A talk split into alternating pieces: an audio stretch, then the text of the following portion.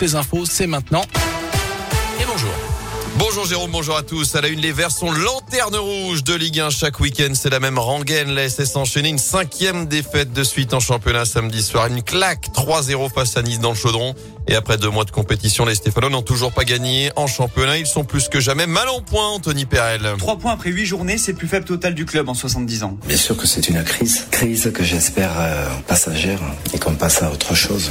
Il y a des moments difficiles, euh, comme on les vit. Et en général, l'entraîneur euh, est responsable. J'assume complètement. Mais voilà, on ne lâchera pas. Puel ne se cache pas, même si pour la première fois en deux ans, le manager général de la SS a été la cible des supporters en fin de match. Mais moi, je la demande depuis le début, Puel démission. Déjà, Monsieur Puel, il n'a pas été capable de venir nous voir les supporters. Vous trouvez que c'est normal hein Monsieur Puel, il est arrivé depuis deux ans. Puel nous a rien fait. En tant que supporter, on, le vit très mal. Hein c'est sûr qu'on est inquiet. Et Saint-Etienne a même reçu le soutien de son ancien coach, Christophe Galtier. Je peux comprendre qu'il y ait euh, de la tristesse et de l'inquiétude. Euh, évidemment que je suis pas insensible à ce qui se passe euh, au club. C'était un club qui est évidemment en difficulté, mais sur les matchs que j'ai pu regarder et analyser, les choses se jouent à pas grand-chose. Il faut faire confiance à Claude et je croise des doigts pour que la Saint-Etienne puisse sortir de cette zone. Et cela passe par une victoire obligatoire dimanche soir. Et puisque c'est évidemment le derby contre Lyon, le 123e de l'histoire, ce sera encore une fois à Geoffroy Guichard. Dans l'actu également, le train de la relance arrive en gare de Château-Creux. C'est la seule étape dans la région. Ça va durer jusqu'à demain à saint Objectif présenter au grand public les mesures du plan de relance et leur application dans la région. Il y aura aussi un village de l'emploi sur le parvis de la gare pour découvrir les secteurs d'avenir près de chez nous.